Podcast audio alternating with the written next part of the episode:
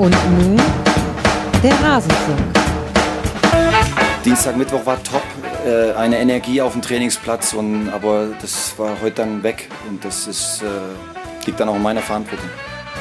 Alles zum letzten Bundesligaspieltag. Marco Rose nach einem, man mag es kaum glauben, Sieg nimmt er die, übernimmt er die Verantwortung dafür, dass es nicht siegreich genug war. Für Rasenballsport Leipzig bei Borussia Dortmund und damit hallo und herzlich willkommen hier im Rasenfunk. Wir wollen heute einen Schwerpunkt legen auf Raber Leipzig und dafür habe ich den perfekten Gast. Uli Krömer ist mal wieder hier. Hallo Uli, schön, dass du da bist. Hey Max, grüß dich. Deine Ansagen werden ja immer euphorischer. ja, weiß ich auch nicht, woran das liegt. Das ist, äh, das hast du nur dir selbst zuzuschreiben. Da musst du die Verantwortung für übernehmen. Anders als äh, Marco Rose oder gleich wie Marco Rose im, äh, in Dortmund. Du warst auch in Dortmund vor Ort. Welchen Eindruck hat er denn auf dich gemacht in der Pressekonferenz?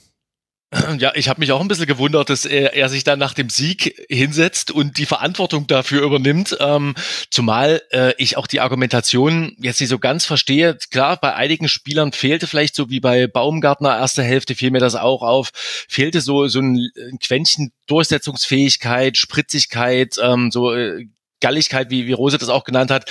Aber insgesamt äh, fand ich in diesem, war es kein Riesenproblem in diesem Spiel, ähm, dass, dass jetzt bei RB, äh, dass die ständig zu spät gekommen wären, dass sie keine Bälle erobert hätten. Also gerade wenn ich, wenn ich an Schlager oder Haidara denke, das war durchaus alles da, ähm, weshalb mir jetzt dieser Move von, von Marco Rose jetzt irgendwie sich jetzt nicht ganz erschließt, dass er jetzt darauf eingeht, dass da vielleicht so ein paar Prozentchen in der Trainingssteuerung fehlen, das nimmt er auf seine Kappe und sowas. Da hat er so, er hat das Thema so groß gemacht. Ähm, mhm. Was in diesem Spiel aber fand ich gar kein so großes war. Vielleicht wollte er einfach ein bisschen Last von seiner Mannschaft äh, nehmen und erklären, warum die sich denn gegen die zehn äh, Dortmunder dann so, so schwer getan hat. Ja, okay, da, müssen wir gleich nochmal ausführlicher mhm. drüber diskutieren. Vorher muss ich aber noch den Hinweis loswerden. Wie immer ist und bleibt der Rasenfunk Paywall Werbe und Sponsoren frei. Wir finanzieren uns ausschließlich über eure freiwillige Unterstützung und seit neuestem geht das auch via PayPal, Apple Pay, Google Pay und Kreditkarte. Rasenfunk.de slash Supporters Club, da erfahrt ihr, wie das geht. Ich werde alles verlinken. Danke für euren Support. Und jetzt zurück zum Spiel. Denn ich kann das schon ein bisschen nachvollziehen. Also ich weiß nicht, ob sich Marco Rose selbst dann quasi seine Trainingssteuerung da in den Fokus rücken muss, aber so eine gewisse Unzufriedenheit mit dem Spiel in Dortmund, die finde ich ist schon berechtigt, weil man mal wieder ein Spiel nicht deutlich gestalten konnte und es gab diese enorme Druckphase direkt nach dem Platzverweis. Da waren allerdings die Chancen auch vor allem Fernschüsse aus außerhalb des äh, Strafraums. Gab es dann Ecke um Ecke um Ecke und dann hat ja auch Benzi Baini irgendwann das Eigentor geköpft. Aber in der zweiten Hälfte hat man es ja verpasst, den berühmten Deckel äh, drauf zu machen. Also die Kritik kann ich schon nachvollziehen. Die Kritik, da bin ich ganz bei dir, die, die kann ich auch nachvollziehen. Nur für mich war das jetzt kein Problem ähm, der äh, vielleicht der der sag mal, körperlichen Bereitschaft. So, äh, mhm. da, ne, da, da, darauf wollte ich ja hinaus. Ähm, und das, das wäre ja auch ein Problem, wenn Rose sagt, er hat jetzt Dienstag, Mittwoch im Training überpaced und die Spieler sind da mit so einer Energie reingegangen. Also die Energie äh, jetzt sagen wir mal zum Beispiel Bälle zu erobern, die habe ich durchaus gesehen. Was dann aber fehlte, und das zieht sich ja durch die ganzen äh, vergangenen Wochen, ähm, ist, ist die, die Präzision beim letzten Ball, ist die Klarheit der Angriffe, wie, äh, wie vielleicht auch die, das Positionsspiel angelegt ist, Chancenverwertung. Da, das sind dann so Punkte, weshalb es dann so zäh wird. Ne? Aber ja. ähm, an sich die, die körperliche Bereitschaft, ähm, die, äh, die war für meine Begriffe, äh, war die da. Und bei, bei vielen Spielern, vielleicht, vielleicht nicht bei allen, wie, wie gesagt, angesprochen, ähm, Baum, bei Baumgartner, das ist ja eigentlich auch so ein, so ein sehr, äh, kann ein sehr aggressiver Spieler sein. Bei, bei dem habe ich es ein paar Mal ähm, wahrgenommen, wenn er den Ball hatte, dass er dann einfach so sich einen Tick zu leicht den hat wieder abnehmen lassen oder da einfach der, der wirkte körperlich nicht 100 Prozent da. Da, da gebe ich dann vielleicht Marco Rose auch schon recht bei einigen Spielern. Ja. Hat man möglicherweise gesehen. Mhm. Ich glaube, Xaver Schlager war das, der dann in der Mixzone gesagt hat, die rote Karte hat uns fast äh, geschadet.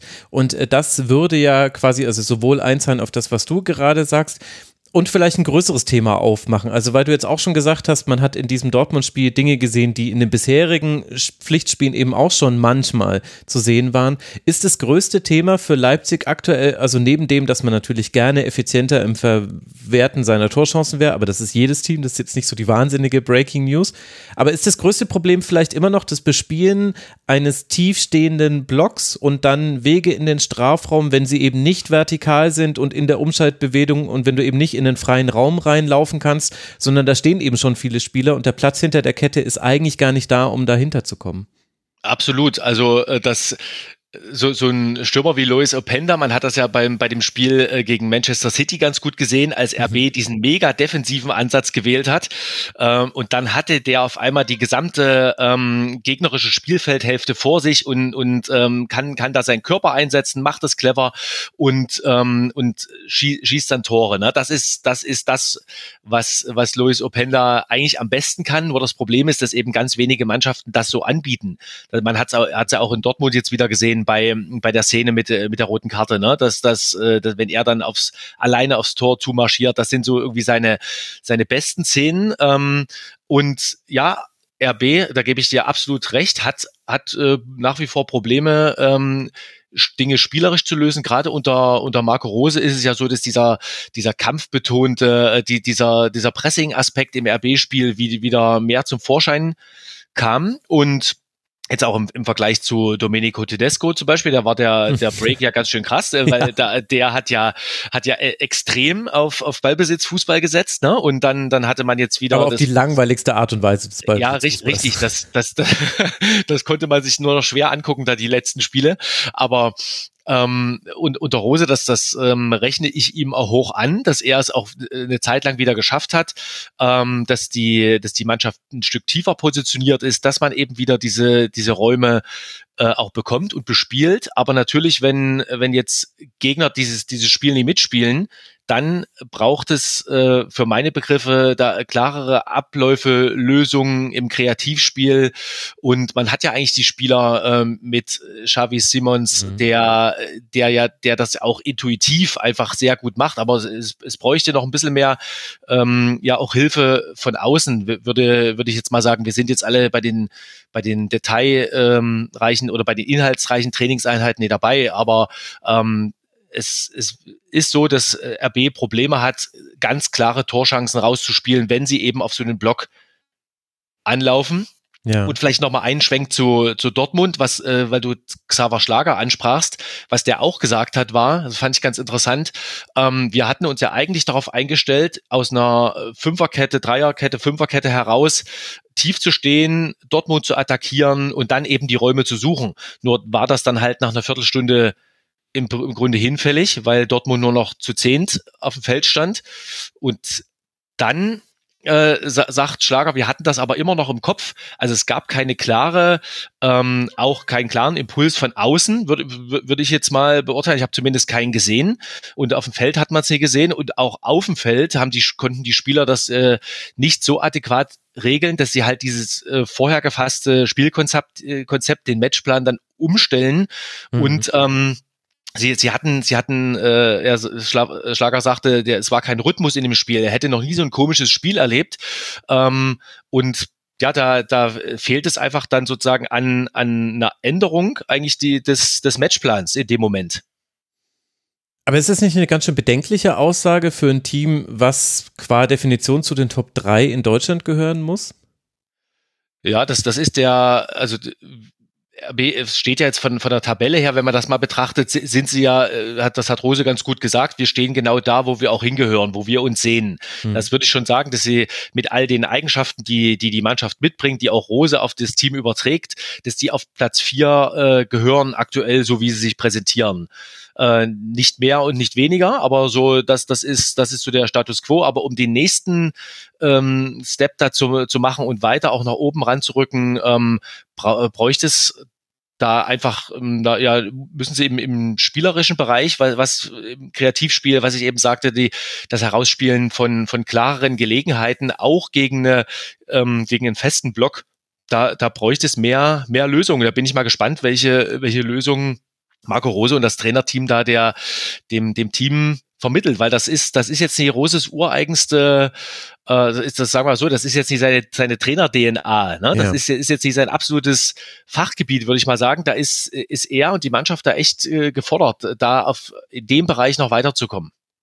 Ja, das wäre jetzt nämlich auch ein Aspekt gewesen, den ich hätte reinbringen wollen. Also man muss zwar vorsichtig damit sein, immer so Schubladen aufzumachen und gerade bei Rasenballsport gibt's halt quasi die große, die große Schublade, in die man immer alles einsortiert, aber auch da gab's ja schon Nuancen. Also Nagelsmann hat anders spielen lassen, äh, Tedesco hat anders spielen lassen und so weiter und so fort. Und auch bei Marco Rose hat man schon verschiedene Dinge gesehen. Aber was ich eben schon bemerkenswert finde, ist, also zum einen, wir haben es nicht zum ersten Mal in dieser Saison gesehen, ansonsten fände ich, wäre es kein so großes Thema, weil es war ein besonderes Spiel, das muss man so anerkennen. Äh, Und das zweite Thema ist aber, dass man es eigentlich eine Zeit lang ganz gut hinbekommen hat, direkt nach der roten Karte, dass man dann allerdings auch wieder in eine, ja jetzt nicht Passivität gefallen ist, aber ich finde die Art und Weise, wie man die Chancen am Ende der ersten Hälfte zugelassen hat, also Marco Rose hat gesagt, man hätte gebettelt um den Ausgleich, ganz so schlimm fand ich es ehrlicherweise nicht, da mussten irgendwie die Dortmunder auch noch zwei, drei gute Entscheidungen treffen, also dass Can den Ball nicht schießt, sondern ablegt auf Brand vor dem Tor von Füllkrug, das ist einfach eine sehr, sehr gute Idee gewesen, schwierig zu verteidigen dann. Aber was ich dann interessant finde, ist, dass in der zweiten Hälfte es eigentlich in Summe schlechter war als in der ersten Hälfte. Es gab natürlich die paar Chancen, wo man auch das äh, 3 zu 1 schon früher hätte machen können. Aber das, das finde ich insofern interessant, weil da hatte man ja eigentlich die Halbzeitpause, um zu reagieren und um eben zu sagen, okay, also Matchplan A, den, der ist jetzt in die Tonne, habt ihr gut gemacht, äh, bis auf die letzten Minuten, das war nicht so okay. Jetzt macht es doch mal wie folgt. Hängt das vielleicht auch damit zusammen, dass die Spieler, die man hat, vielleicht nicht so die klassischen Positionsspielspieler sind. Also egal, wen ich mir da angucke, also bei Simmons hast du ja auch schon zum Beispiel gesagt, dass er so viel intuitiv macht. Ich glaube, der steht jetzt auch nicht immer in dem Raum, in dem er immer sein müsste, aber weil er so viele Dinge so gut macht, ist das nicht schlimm. Also den leistet man sich quasi als so ein bisschen so ein freies Radikal vorne. Aber den Spielaufbau zum Beispiel, also Le Keber kann tolle lange Bälle spielen, hat er auch gegen Dortmund zum Teil gemacht. Aber wenn, wenn er tief in der gegnerischen Hälfte ist, dann gibt es eigentlich immer nur den Ball auf David Raum und David Raum versucht ja sowieso immer nur zu flanken. Was anderes möchte der nie machen. Der will immer an die Grundlinie oder flanken. Auch äh, Schlager und Haidara. Haidara hat manchmal richtig tolle Momente. Der spielt manchmal auch so flach in den Strafraum rein aus seiner Sechser-, Achter-Position raus. Richtig, richtig gut. Aber mehr oder weniger zufällig, würde ich fast sagen. Also ich erkenne da jetzt nicht so, so Strukturen bei Leipzig, die da sind. Liegt es vielleicht auch daran, dass man eben einfach nicht die Spieler hat, die so ein Spiel dann auch ausführen können? Ich denke schon, also äh, gerade zum Beispiel so ein Xaver Schlager, der kommt mir immer ein bisschen zu, zu ähm, einseitig weg, immer als der, er gilt ja so als, als so ein, so ein Kämpfer und, und so ein, so ein 100%-Spieler, was er ja auch ist. Aber das ist auch ein richtig feiner Fußballer. Also der hatte auch gegen Dortmund, hat er so ein, zwei äh, Situationen, wo der perfekte Steckpässe spielt, zum Beispiel auf äh, Xavi. Ich glaube schon, dass RB das, das ähm, Personal hat, aber Natürlich ist es, wenn, wenn jetzt zum Beispiel äh, Xavi neben Baumgartner ähm, spielt, der, der ja so, so eine, auch so eine Art Zehner dann, dann bei, Mhm. bei RB spielt. Ne? Also ähm, das, das ist zum Beispiel so ein, so ein Punkt, wo, wo vielleicht auch dann, äh, wo, wo man auch von Baumgartner dann noch mehr erwarten müsste, ähm, dass, dass, dass er auch das Spiel noch mehr an sich reißt, den Spielrhythmus prägt, die diese Ideen hat. Also es ist schon so, dass auch dieses Gefüge ähm, immer noch in der Findungsphase ist. Gerade so einer wie Baumgartner war am Anfang, hatte der Wehwehchen, war verletzt, konnte die Vorbereitung nicht so richtig mitmachen. Der ist erst relativ spät im Verlauf der Hinrunde reingekommen. Ne? Vielleicht muss man Mhm.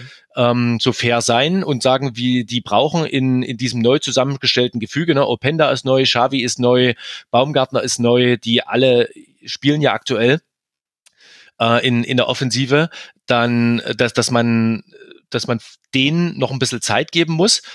Und ähm, du sprichst äh, Lykeba an. Ähm, das, das ist für meine Be Begriffe ein Spieler, der äh, ähnlich wie Guardiol das auch konnte, der ähm, äh, absolut feiner Fußballer ist. Also für, für einen Innenverteidiger ähm, hat er hat er eine wahnsinnige Technik und Ballbehandlung. Die fehlt manchmal noch ein bisschen Sicherheit und Selbstverständnis.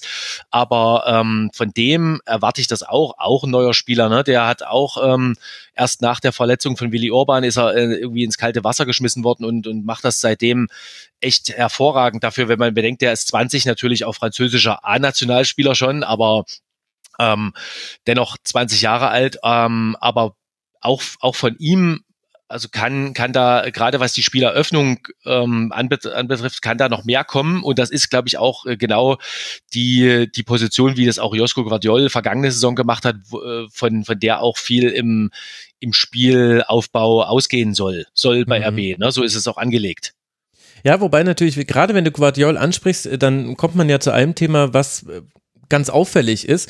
Es gibt so bestimmte Elemente, die manchmal im Spiel von Leipzig schon da waren, die aktuell fehlen. Zum Beispiel Guardiol, der hat ja gerne einen diagonalen Ball gespielt in der Eröffnung. Also diese Seitenverlagerungen mhm. äh, hat damals Leipzig noch viel, viel öfter drin gehabt. Und ich finde es schon interessant, jetzt erstmal wertfrei, es ist erstmal nur eine Beobachtung, aber dass gewisse Dinge fehlen. Also diagonale Verlagerungen fehlen, äh, es fehlt ein Einkontaktspiel im Zentrum. Das fällt gerade auch besonders heftig auf, weil mit äh, Leverkusen und Stuttgart es zwei Teams gibt, die so gut positioniert sind, dass die oft sogar eben im Zentrum sich mit einem Kontakt durchspielen und das geht nur über Positionsspiel. Das ist, du musst den Pass dann auch spielen können, aber wenn die Leute nicht schon richtig stehen, richtig laufen, funktioniert das nicht. Das sieht man bei Leipzig sehr selten und was im Grunde, das war jetzt nie so ein Kernelement des Fußballs von Leipzig, weil man dafür eigentlich nie den perfekten Stürmer hatte aber äh, Opendas Einbezug ins Passspiel, auch mal als Wandspieler, als jemand, der quasi so angespielt wird, dass er den Ball prallen lässt. Der Theorie nach hättest du die perfekten Spieler, die sowohl den vertikalen Pass spielen können, als auch diejenigen, die dann einsammeln. Also Baumgartner wäre prädestiniert dafür, hat er bei Hoffenheim oft genug gemacht. Ball auf Kramaric, der lässt prallen auf Baumgartner und dann geht's wieder tief. Entweder er dribbelt oder er passt direkt. Das sind schon drei Elemente, die sind aktuell nicht da bei Leipzig und ich frage mich, ist das bei Default so? Also möchte man das so oder ist das vielleicht etwas, was sich wirklich noch entwickeln muss, damit man ein bisschen vielseitiger wird in der Spielanlage? Ja, absolut. Das muss sich entwickeln, ne? weil der, der Status quo ist, ist zu wenig, auch für die Qualität, äh, wie du sagst schon, der, wie die Qualität der Spieler. Und ich, ich gebe dir recht, was Verlagerungen zum Beispiel angeht, das sieht man ab und zu mal von Schlager. Das ist, mhm. ist ein Spieler, der auch ein, der, der kann äh, einen sehr, sehr guten Diagonalball schlagen, auch ähm, extrem präzise. Aber das ist, äh, ist, sieht man zu wenig. Und ähm, dann, dann äh, versucht Marco Rose jetzt äh, zum Beispiel gegen, gegen Dortmund, versucht das dann eben mit, mit den zwei hochpositionierten Außenverteidigern, ne? ähm, mhm. was dann aber auch nur so, äh, so mitteldurchschlagskräftig war, weil äh, du hast jetzt in, in zu Beginn auch keinen Spieler gehabt, der jetzt so äh, zum Beispiel ein Kopfballspieler wäre, der dann mögliche bei, bei tiefen Läufen, wenn man mal durchstößt, dann hätte ein Kopfball ähm, auf, also eine, eine Flanke aufnehmen können. Mhm dass, äh, dass die, dieser Stärke beraubt man sich dann auch, wenn man zum Beispiel dann äh, Josef Paulsen oder Scheschko halt draußen lässt, ne? wie wie es gegen Dortmund ja zu, zu Beginn war. Auf, äh, und du natürlich hast, ist Openda ist, ist ja ein, ähm, ein spielender Stürmer. Ne? Also der, der ist ja durchaus einer, der, der den Speed hat wie früher Timo Werner und, äh, und, und diese Läufe aufs Tor, aber er, er ist ja deutlich besser am Ball. Und ähm, du hast du, du hättest in dem Bereich da äh, technische Qualitäten auch, um, um so, wie du sagst, so ein Einkontaktspiel, wie, die, wie das zum Beispiel ähm, Stuttgart jetzt bei, bei diesem tollen Pokalspiel auch gegen Dortmund gezeigt hat. Ne? Ähm, da, da hat übrigens auch Marco Rose geschwärmt. Da hat sich das ja angeguckt in Vorbereitung auf das auf das Spiel äh, gegen Dortmund und und ähm, sagt, das ist so in in allen Spielphasen ähm, war das, ist das absolute Maximum, wo, wo Stuttgart sich, sich gerade bewegt. Und das, äh, da will man als Trainer eigentlich hin. Und er, er sagt, also er sagt, wir sind jetzt auch nicht so weit davon weg, aber man, man ist eben nie da, wo äh, jetzt, was, was das Spiel angeht, wo, wo Dortmund ist oder äh, wo Stuttgart ist, Entschuldigung, mhm. oder Leverkusen. Ja. Dann lass mal ein bisschen auf den Saisonverlauf äh, blicken. Es ging ja los mit, also hat äh, keinerlei Relevanz, außer es passiert etwas Besonderes. Der Supercup ist äh, das, von dem ich spreche. Diesmal ist etwas Besonderes passiert, nämlich Olmo hat dreimal getroffen und Olmo ist ja gleich schon wieder eigentlich ein Wunder, dass wir über ganz, diese ganzen Ballbesitzprobleme hinweggekommen sind, ohne den Namen Olmo zu nennen. Wahrscheinlich, weil wir zwei uns schon dran gewöhnt haben. Ja, der ist halt nicht in der Saison für 30 Pflichtspiele da, sondern der ist halt leider immer verletzt, auch wenn das jetzt, es variiert immer, wie er verletzt ist ist, aber leider gehört das zu seiner Person mit dazu. Aber das war quasi der Auftakt, 3 zu 0 im Supercup. Dann gegen Leverkusen verloren mit 2 zu 3, da hatte man defensiv große Probleme, aber Openda steht auch alleine vorm Tor und trifft, glaube ich, nur den Pfosten, wenn ich mich gerade richtig erinnere. Also ja. da hätte man sogar noch ein Unentschieden dann ziehen können, wie man ja heutzutage sagt. Und dann hat man ja eigentlich sehr, sehr erfolgreich äh, diese Saison begonnen. Gegen Stuttgart äh, gewonnen, gegen Leipzig äh, gewonnen. Es gab immer wieder schon auch Spiele, wo es zäher war. Also die zweite Hälfte gegen Augsburg, wo man gewonnen hat, die braucht man sich jetzt nicht nochmal angucken im Bundesliga-Archiv. Das Spiel gegen Gladbach will man sich eigentlich auch nicht angucken nochmal. Aber die Ergebnisse haben gestimmt. Auch gegen Bayern 2 zu 2 gespielt. Und so viele Niederlagen sind ja gar nicht gekommen in dieser Spielzeit. Also wie bewertest du den Saisonverlauf bisher? Ja, gerade am, am Anfang der Saison, da haben wir eigentlich über diese Effizienz Probleme war, war das, es war absolut kein Thema. Das ist, ist dann immer ein bisschen, hängt dann natürlich auch davon ja. ab, wie, wie andere Mannschaften sich auf äh, den RB-Fußball und die neuen Spieler einstellen. Ne? Ist jetzt mal, wäre jetzt mal meine These. Aber am Anfang äh, war einfach für, wenn, wenn ich beispielsweise an das Spiel gegen Köln ähm, denke, das war, wie war das, war das ein 6-0? Ähm, ich glaube, sechs Tore hat, hat RB geschossen. Ja. Mhm. Ähm, da, da waren diese Räume einfach da. Ne? Dann, dann, da hat man davon oder haben wir auch davon geschrieben von, von diesem neuen Level des Zusammenspiels zwischen Xavi und, und Openda. Das war, war teilweise äh, toll, toller, schneller, ähm, auch Einkontaktfußball. Ähm, man hatte aber extrem viel Platz und Räume äh, noch in, in, das, in der gegnerischen Hälfte. Und ähm, das, das geht jetzt halt gerade ein bisschen ab, weil sich eben die Mannschaften eingestellt haben. Und nochmal zum Saisonbeginn, da, da war auch das Thema Chancenverwertung kein Problem, weil die Abschlusssituationen auch klarer waren. Mhm. und dann, dann sind die war, äh, war, war RB im Gegenteil sehr effizient. Ne, da war das, äh, war das kein Problem. Jetzt gerade ist so eine, hat man so eine Phase, du brauchst ähm, gegen Heidenheim 25 Torschüsse, um, um dann so ein, so ein 2 zu 1 ins Ziel zu retten. Dortmund waren jetzt, glaube ich, wieder 26 Torschüsse ge gegen, gegen 10 Dortmunder so. Ne? Das ist eben die, wie wir das am Anfang schon gesagt haben, die, die klaren Situationen, fehlen und und äh, Marco Rose schiebt das dann so ein bisschen auf, ähm, ja, das ist auch ein bisschen Pech dabei und da geht der Ball irgendwie an den Rücken des Torhüters und an Pfosten und mhm. und so weiter, ne? Aber das sind, das ist, das war in, in dem Falle jetzt Baumgartner gegen Dortmund, das war ja keine, ist ja keine klare klare Torchance, ne? Du, das, da sind wir, sind wir wieder bei, bei Eigentlich war es ja schon vertändelt. Ja, Genau. Also insgesamt, wenn man sich jetzt mal die Punkte anguckt, ne, da ist RB ja voll im Soll. Also die, die streben ja immer so einen Zwei-Punkte-Schnitt an. Das bedeutet Champions League-Qualifikation und da ist man jetzt genau ganz leicht drüber. Mhm. Aber natürlich äh, schmerzen diese Niederlagen gegen Mainz, der Punktverlust gegen Bochum, Niederlage gegen Wolfsburg, wo, äh, wo Marco Rose sich, sich dann fürchterlich aufgeregt hat.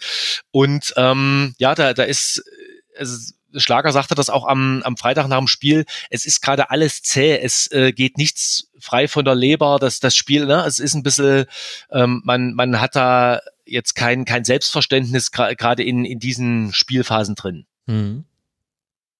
Warum ist Wolfsburg das Kryptonit für Leipzig, sowohl im Pokal als auch in der Liga? Boah, das ist, ist ganz schwer zu sagen. Eigentlich äh, ist das ja gar nicht, wenn, man sich die anderen Ergebnisse anguckt, der, der Mannschaften von äh, wie, wie Wolfsburg sonst spielt. Ähm, aber äh, wir, da sind wir genau immer wieder bei dem gleichen Thema, weil eben Wolfsburg sich da so, so konsequent auch defensiv positioniert und dann, das fand ich, das hat Wolfsburg äh, in, in beiden Spielen ganz gut gemacht, dass sie ihre, ähm, also gerade was Positionsspiel angeht, ihre Möglichkeiten zum Umschalten halt sehr gut mhm. ausgenutzt haben. Und einmal äh, gerade das, das war, glaube ich, das, das ähm, jetzt muss ich kurz überlegen. Ähm, da, äh, bei einem Tor der, der Wolfsburger, ähm, die haben, haben sie einmal durch den gesamten Leipziger Strafraum oder am, am Strafraum entlang gespielt. Ne? Mhm. Und da, da war. Das war 2-1. Genau, da war ähm, RB auch einfach nee, ähm, gut positioniert in in diesen äh, bei der bei der Restverteidigung. Ähm, da da fehlte dann auch ein bisschen irgendwie das der vielleicht das, die, das Zweikampfverhalten. Also das, das ist auch so ein Punkt, ähm, dass man sagt, oh, du, dir fehlt so nach vorne hin die Klarheit und Konsequenz und auch in gewissen Phasen, also es fällt ja hinten auch gerade immer in jedem Spiel zuverlässig gegen, egal gegen welchen Gegner ein Tor. Ne? Also ja. Mhm. mindestens eins.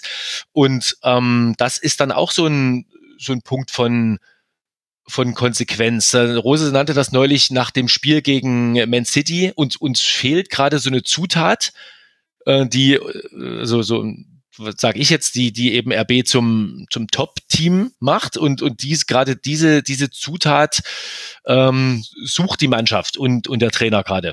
Ja. Vielleicht ist es die Erfahrung. Ich meine, wir wussten, dass, dass wieder Erfahrung weggewechselt ist und ich glaube, alle Transfers, Neuzugänge waren unter 24 Jahre alt. Ähm, wir wussten quasi, dass das passieren kann, aber es fällt schon auch auf und da ist natürlich so ein City-Spiel jetzt ein, ein extremes Beispiel, weil City eben auch extrem ist in der Art und Weise, wie man im Guten spielen kann. Also da kann man halt ein 2-0 auch mal aus der Hand geben und dann noch 2-3 verlieren. Aber ich habe nochmal so über meine Notizen geguckt vor dieser Folge zu den Spielen in dieser Saison und ganz oft war es so, dass ich notiert hatte, gute erste Hälfte, in der zweiten Hälfte war kaum noch was zu sehen. Oder erste Hälfte gar nicht so gut, in der zweiten dann aber wesentlich besser.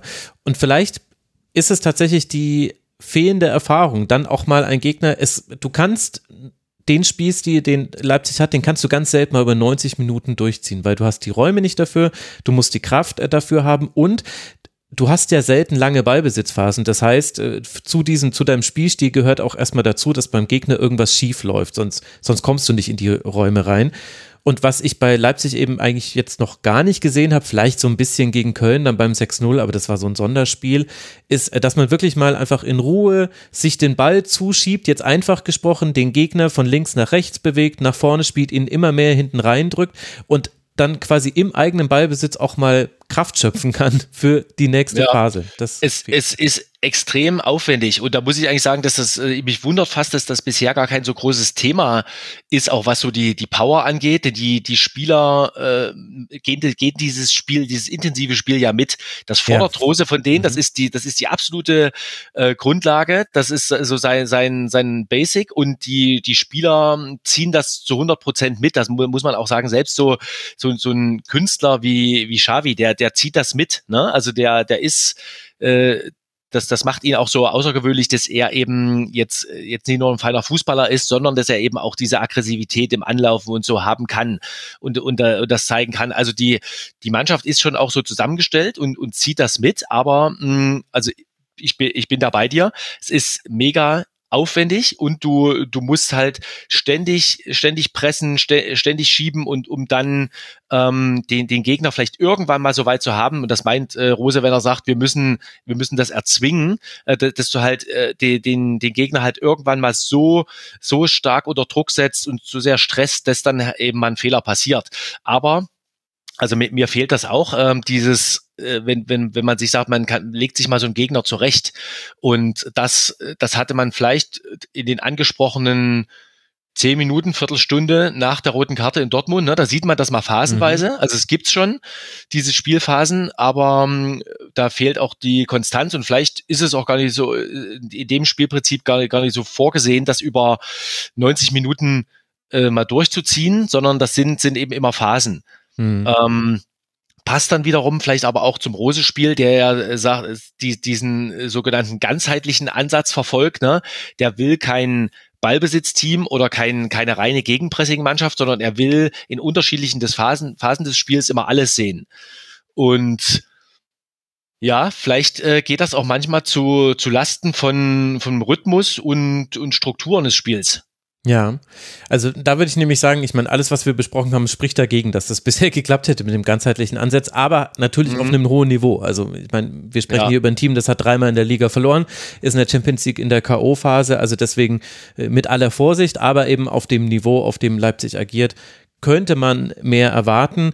Und das Interessante ist, dass es ja stimmt, dass die Intensität ein wichtiger Faktor bei Leipzig ist, aber dass es eben nicht über alle Phasen hinweg geht. Das siehst du eben dann daran, dass in allen relevanten Kategorien, die das eben zeigen, intensive Läufe, Sprints und gelaufene Distanz, Leipzig irgendwo immer zwischen Platz 8 und Platz 10 in der Liga liegt. Genau, das habe ich mir neulich auch mal angeguckt, die Statistikwerte. Du hast eigentlich, äh, ich glaube, keinen keinen Wert, ähm, der, der jetzt das ausdrücken würde, weil äh, RB Leipzig eben immer alles, alles versucht zu sein, sozusagen. Ne?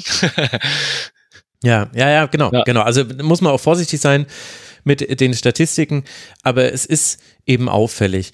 Ich würde ganz gerne mit dir auch mal auf die Transfers blicken, weil das war im Sommer logischerweise ein großes Thema, weil man eben wieder Abgänge hatte, also unter anderem Guardiol, Schoboschlei und Nkunku. Das sind ja schon mal drei sehr wichtige Namen und das vergisst man ja vielleicht auch manchmal, wenn man über Raba jetzt spricht, weil eben so jemand wie Xavi, so jemand wie Openda eben gleich in einzelnen Spielen dem Team ihren Stempel aufdrücken und dann vergisst man, wer hat denn da eigentlich vorher gespielt. Es gibt aber zum Beispiel auch, du hast ihn vorhin erwähnt, äh, Scheschko, der von Leipzig gekommen ist. Es gibt Seiber, Bayreuth, äh, der, Entschuldigung, beide sind natürlich von Salzburg gekommen. Keine Ahnung, warum ich jetzt da die beiden beide Vereine verwechseln konnte, wie das passieren konnte. Gibst du, das war mit Absicht der Versprecher.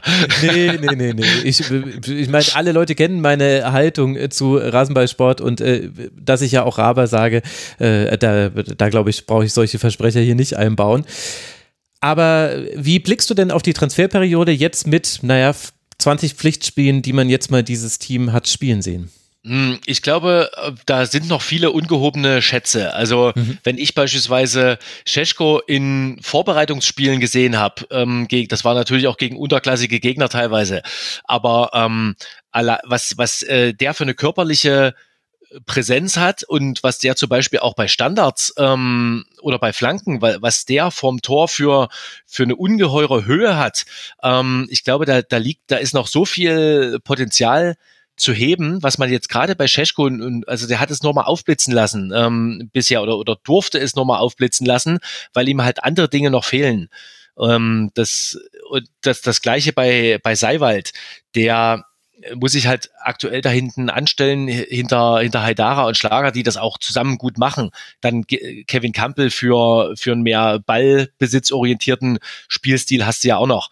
Mhm. Ähm, also ich äh, glaube, auch bei, bei Seiwald ähm, schlummert da noch viel. Eine, eine ganze Zeit lang war das bei Baumgartner so, ne? Des, dessen Qualitäten man noch gar nicht so richtig erkennen konnte, der jetzt langsam erstmal wieder so, so äh, in sein Spiel reinkommt und auch in das RB-Spiel finden muss. Also ähm, insofern kann man die, die Transfer Periode eigentlich bisher nur so zur Hälfte ungefähr be beurteilen, weil wir sehen natürlich die, äh, die sehr gut eingeschlagenen Spieler wie, wie Xavi, ähm, der, was, was ein, was ein wirklich absoluter Supertransfer war, wenn der jetzt fehlen würde, mhm. dann ähm, ja, wäre es, glaube ich, echt eng, ne? Bei all den, also bei der, bei der Präsenz, bei, bei seiner Bedeutung im, im RB-Spiel, so als Dreh- und Angelpunkt, fast alle in allen ähm, torgefährlichen Situationen ist, hat, ist er dabei, ne? Und ähm, sucht entweder selber die Abschlüsse, ähm, zieht, zieht natürlich auch Räume, zieht die Gegner auf sich. Ähm, also der, der leitet im Prinzip fast jede, jede Szene ein. Wenn der jetzt fehlen würde, auch wenn er erstmal nur für ein Jahr da ist, da, das wäre schon, schon eine mega Lücke, gerade jetzt eben durch das Fehlen von Danny Olmo. Ne? Also ja. das, das hatte natürlich so auch keiner eingeplant, dass der nach, nach einer endlich mal nach einem freien Sommer ja. dass, dass, dass er sich dann trotzdem wieder so äh, verletzt und wieder so schnell raus ist. Also da, das muss man vielleicht immer ein bisschen mitbedenken, dass du natürlich jetzt nicht davon ausgehst, dass Olmo äh, jetzt wieder verletzt ist. Äh, der, Aber mit, gehst du davon aus, dass Olmo 90 Prozent der Spiele macht? Nee, 90 doch auch nicht, oder? 90 Prozent, nee, aber dass, dass er jetzt wieder so fast so eine gesamte Hinrunde fehlt. Mhm. Äh, ja, klar. Ja. Ist, ist schon, ist schon bitter, ne? Also den, den, das muss man natürlich auch mal mitbedenken, dass der mit dem so ein, so ein Ausnahmespieler, da wäre der eigentlich hätte diese Rolle haben können, die jetzt äh, der der junge Xavi äh, versucht einzunehmen, ne? Und ähm, genau, und ich, ich finde auch, dass, ähm, dass Openda eine, eine gute Verpflichtung war, dass das, dass das gut passt.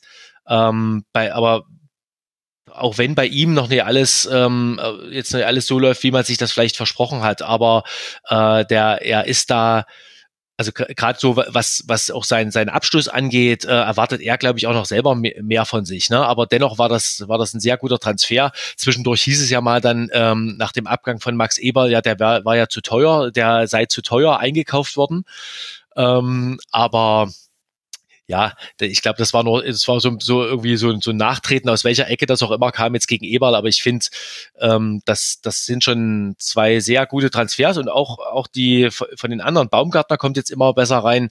Und wie gesagt, wenn, wenn Cesko äh, in, in Bereichen wie zum Beispiel anlaufen, wie jetzt Yusuf Paulsen auszeichnen, ne? wenn, mhm. wenn Cesko noch so ein Stück mehr Paulsen verinnerlichen würde, dann ist, ist das äh, ein absolut außergewöhnlicher Stürmer mit, mit einer tollen, mit einem tollen Physis und mit einer sehr, sehr guten Ballbehandlung für seine Körpergröße.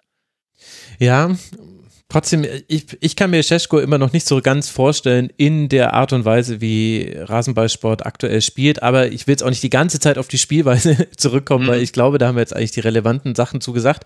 Aber weil du jetzt gerade den Namen Eberl hast fallen lassen, also diese, diesen Openda-Vorwurf, also wenn man sich mal kurz zurückerinnert in den Sommer hinein, in welche Verhandlungsposition da Lance war, wie gefragt Mittelstürmer waren, halte ich das für eine gewagte These zu sagen, der war zu teuer mit seinen, also wahrscheinlich waren es so rund irgendwie 40 Millionen, die er gekostet hat.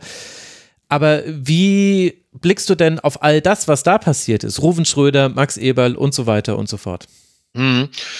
Ja, sehr, sehr ganz seltsame äh, Entwicklung natürlich mit mit Max Eberl, ne? Ähm, der, ich glaube, das war vor vor einem Jahr. Da da war ich in in Berlin in, in der sächsischen Landesvertretung, also in der, der, der politischen mhm. Landesvertretung in, in Berlin. Und da war so eine Veranstaltung des Freistaats und da ging es irgendwie um, um RB Leipzig und da war Max Eberl als der neue Repräsentant von, von RB Leipzig zu Gast und dann äh, da, da ging es auch um äh, ja um Identifikation mit äh, mit dem Verein und so weiter. Und da wirkte das äh, zu diesem Zeitpunkt, also Dezember vor einem Jahr, ne, da, da war das ja noch die die große Liebe. Und das ist dann scheint ja, also was was da jetzt genau vorgefallen ist, ähm, das das kann wahrscheinlich können wahrscheinlich nur Oliver Minzlaff und äh, Max Eber beantworten, aber das ist ja sehr schnell erkaltet und dann war, war so der nächste, der nächste Schnitt, der prägnante, der mir dann einfällt, Pokalfinale, wo Max Eber sich fast komplett rausgehalten hat, wo dann, was jedem auffiel, dass Max Eberl rund um die Feierlichkeiten ähm, der, des DFB-Pokaltitelgewinns, äh, dass, dass der sich da absolut rausgehalten hat, außen vor war und und da so eine ähm, ja schon schon so eine wie so eine Außenperspektive, also so für, für uns als Beobachter wirkte das, als, als wer würde er das von sich alles von außen anschauen. Er war gar nicht in dem Moment ähm, mit, mittendrin. Da, da muss zu dem Zeitpunkt muss dann schon so, ein, so eine Entfremdung eingesetzt haben. Dann gab es die ersten Gerüchte, was, was den, was den möglichen Wechsel zu Bayern angeht. Und ja, also dass, dass das innerhalb äh, so kurzer Zeit ähm, von, von, der, von der Wunschbesetzung dann zur, zur Trennung kommen konnte, also ist, ist für mich jetzt irgendwie in, in der Rückbetrachtung immer noch auch rätselhaft. Ähm, kann natürlich auch damit zusammenhängen, dass Max Eber sich jetzt tatsächlich äh, in diesem Verein RB äh, nicht wohlgefühlt hat, ne? der ja, der ja kein Verein im mhm. ist, wie, wie andere Vereine das sind, sondern das, äh, was ja, was ja so eine Unternehmensstruktur ist.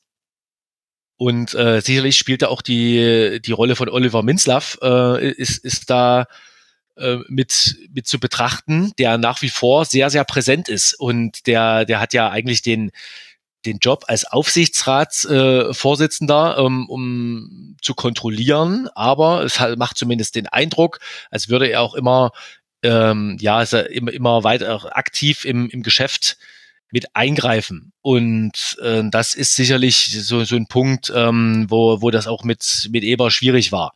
Äh, das ist natürlich auch eine, wieder so eine, so eine RB-Konstellation. Der, der Aufsichtsratsvorsitzende ist gleichzeitig der Chef des Investors und äh, des, des Hauptsponsors, ne, der dann möglicherweise, was jetzt äh, qua 50 äh, plus 1 äh, Regel gar nicht erlaubt ist, aber der dann, das kann man ja immer, immer jetzt nicht so richtig beweisen, aber es macht so den Eindruck, was man so hört, dass er eben auch sehr stark noch in den Verein hineinwirkt. Mhm.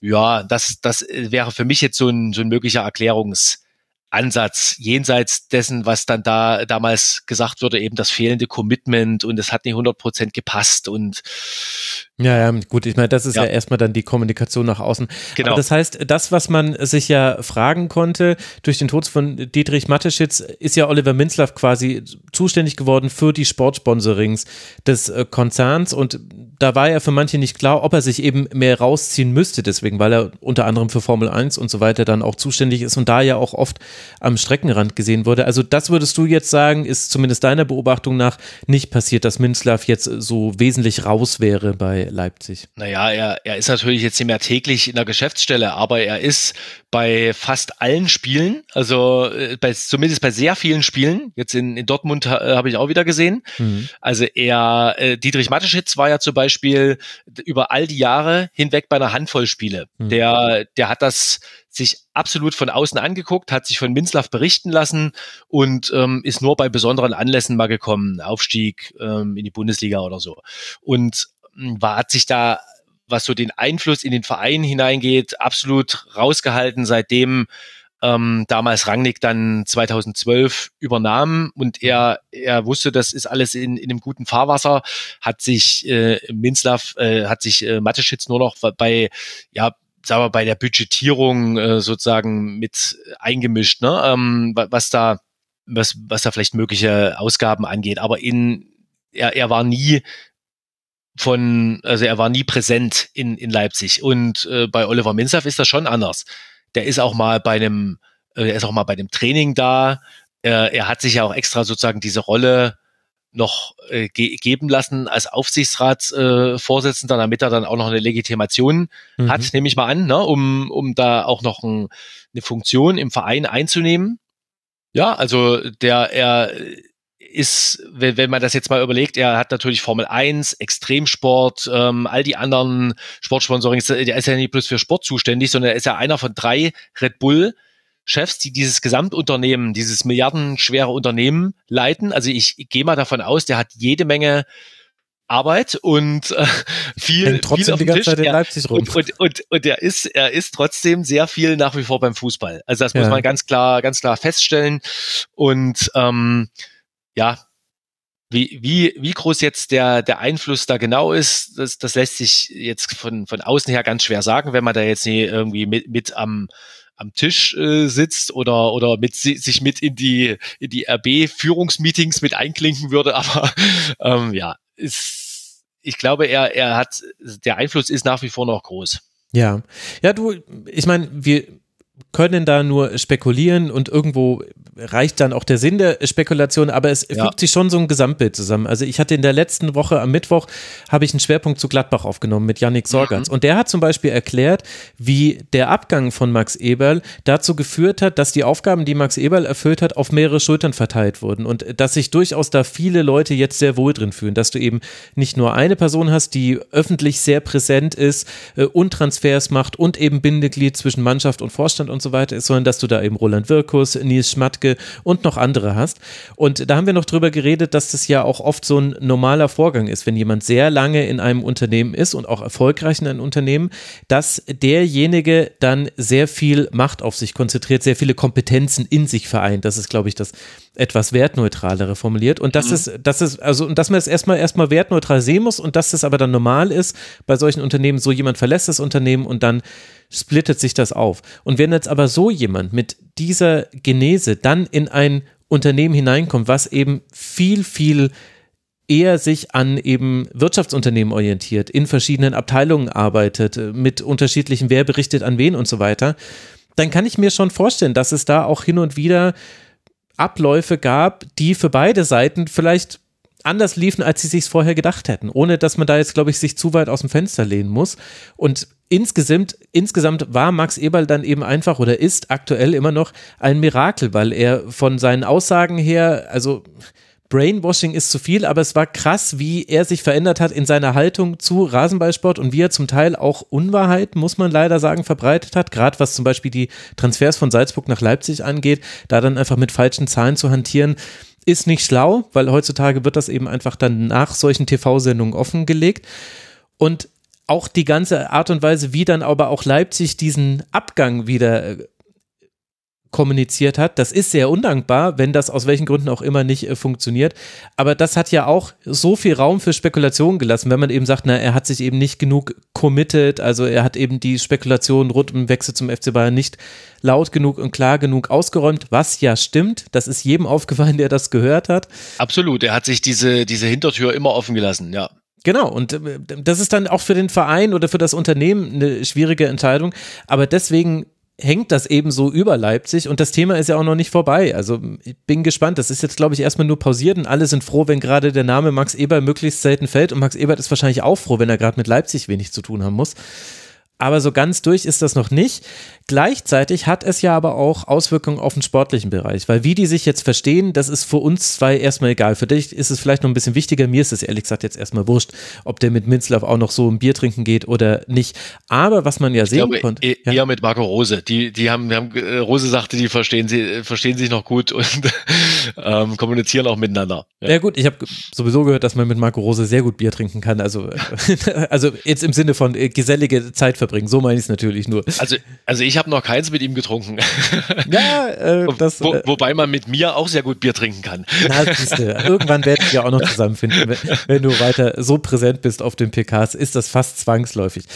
Aber was man ja sehen konnte, und da wollte ich jetzt eben zu etwas, was ich glaube, was sich bei Leipzig verändert hat, hin zu dieser Saison. Früher war Leipzig das Team, was natürlich die besten Spieler von Salzburg holt, klar, das ist äh, qua der Struktur so, und das dann eben Nachwuchstalente holt, gerne aus Frankreich, oft auch aus den zweiten Teams oder aus den U19-Teams der großen, also Paris Saint-Germain zum Beispiel, und dann damit dann auch tolle Transfererlöse erzielt. Ich würde sagen, und das würde ich jetzt gerne von dir überprüfen lassen, das hat sich verändert, weil ein Louis Openda zu holen, da braucht man jetzt kein krasses Scouting für. Sogar ein Lokeba war so, dass man da eigentlich schon vorher überall lesen konnte, ja, ja, der ist super. Und ein Xavi hat man sogar nur ausgeliehen. Also hat da sogar seine Transferstrategie verändert. Ich kann mich an keine Laie in einer solchen, auf so einer bedeutenden Person, Position erinnern in den letzten Jahren von Leipzig. Würdest du auch sagen, dass sich da was verändert hat bei Rasenballsport? Also es gab schon immer mal eine Leihe, ähm, aber die Spieler sind da nie eingeschlagen. Vielleicht ist es, vielleicht liegt es Genau. daran. Ja, okay, wir hatten, ja, hatten, ich erinnere mich zum Beispiel an Emil Smith Rowe, der, der war mal Ja. eine, eine halbe Saison oder so da. Äh, da wen, wen hatten wir noch? Äh, Ademola Lukman war auch erst eine Leihe, musste dann wieder zurück. Aber das Also war doch so ein Wintertransfer, oder? Ja, also das beide, war, das, glaub ich, das war doch, da Ja. hat man reagiert auf was, was halt äh, Ja, ja, ja. hat. Genau, das war noch mal ein bisschen anders vom ähm, von von von den Voraussetzungen. Ähm, genau und vor allem war ja der Punkt, man hatte dann äh, man hatte äh, jetzt eben bei bei Xavi Simons hast du keinen keinen Anschluss äh, Möglichkeit, ihn, ihn zu bekommen, auch wenn RB hofft, ihn noch mal ein weiteres Jahr ausleihen zu können. Das ist ja so, so der, der Plan im, im Hinterkopf. Aber ja, also was, ähm, was sozusagen diese, die Transferstrategie angeht, ähm, ist, äh, hat sich RB natürlich irgendwie auf ein auch finanziell einfach höheres Level begeben und die versuchen jetzt immer noch die, die äh, Spieler quasi mit mit einem mit einem Mehrwert, auch mit dem ähnlichen Profil und in dem Alter zu holen, aber die einfach noch mal in einem in so einem anderen Regal sind. Also so ein äh, Rekordtransfer wie Openda wäre auch vor ich würde mal sagen, vor, vor, vor zwei, drei Jahren wär, wäre das noch nie möglich ähm, gewesen, dass man sagt, man nimmt jetzt so viel Geld und vielleicht war es auch nie gewollt, ähm, man nimmt jetzt so viel Geld in die Hand, aber das ist ja, ist ja klar zu erkennen, dass äh, RB sich da äh, als europäisches, internationales Spitzenteam auch weiter auf dem Markt positionieren will und dann sagt auch mal, wir, wir brauchen jetzt einen, einen Stürmer, der uns 20 Tore pro Saison garantiert. Und ähm, das, das kann jetzt keiner sein, ähm, den man jetzt vielleicht irgendwie aus Salzburg holt. Da, dazu ist das zu, äh, ja, zu, zu vage, wie wenn so ein Spieler einschlägt, sondern das muss eben einer sein, der sich schon international und in einer bedeutenden Liga wie zum Beispiel in, äh, dann in, in Frankreich, die noch, noch ein Stück halt unter der Bundesliga rangiert, aber den, dennoch äh, da schon mal durchgesetzt hat und, und das unter Beweis gestellt hat. Und insofern, also ich, ich finde diese, diese Strategie auch, auch nachvollziehbar, weil das alles Spieler sind, die auf dem, auf der Ebene ja nochmal extrem an, an Marktwert zulegen können, wenn sie Ja. denn dann, was ja immer bei RB noch das Thema ist, äh, dass, dass, dass eben dann immer noch darüber Clubs interessanter sind, weil, weil sie mehr ein höheres Renommee haben, ähm, Hm. vielleicht mehr, mehr Titel holen können und ähm, ja auch mehr Geld bezahlen, also mehr, mehr Gehalt bezahlen als RB. Ja.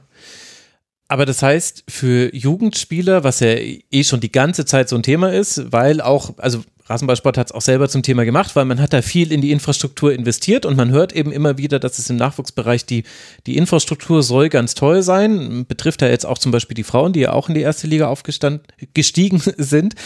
Aber für die wird es ja noch schwieriger, eigentlich dann ins Team zu kommen. Müssen wir uns von dem Gedanken verabschieden, dass Leipzig irgendwann mal zu einem Team wird, das eben auch regelmäßig Spieler aus der eigenen Jugend in die Profimannschaft integriert? Boah, regelmäßig ist schwer, ne? Auch wenn man mal jetzt im, im Liga-Vergleich guckt, wer, wer, wer schafft es auf diesem Level oder auch mhm. europäisch, wer schafft es auf diesem Level regelmäßig. Aber dennoch äh, muss ganz klar das Ziel sein, überhaupt erstmal einen. Es muss, es muss mal einer regelmäßig scha äh, schaffen, in der ersten Mannschaft zu spielen. Das ist ja bisher noch bei keinem einzigen gelungen.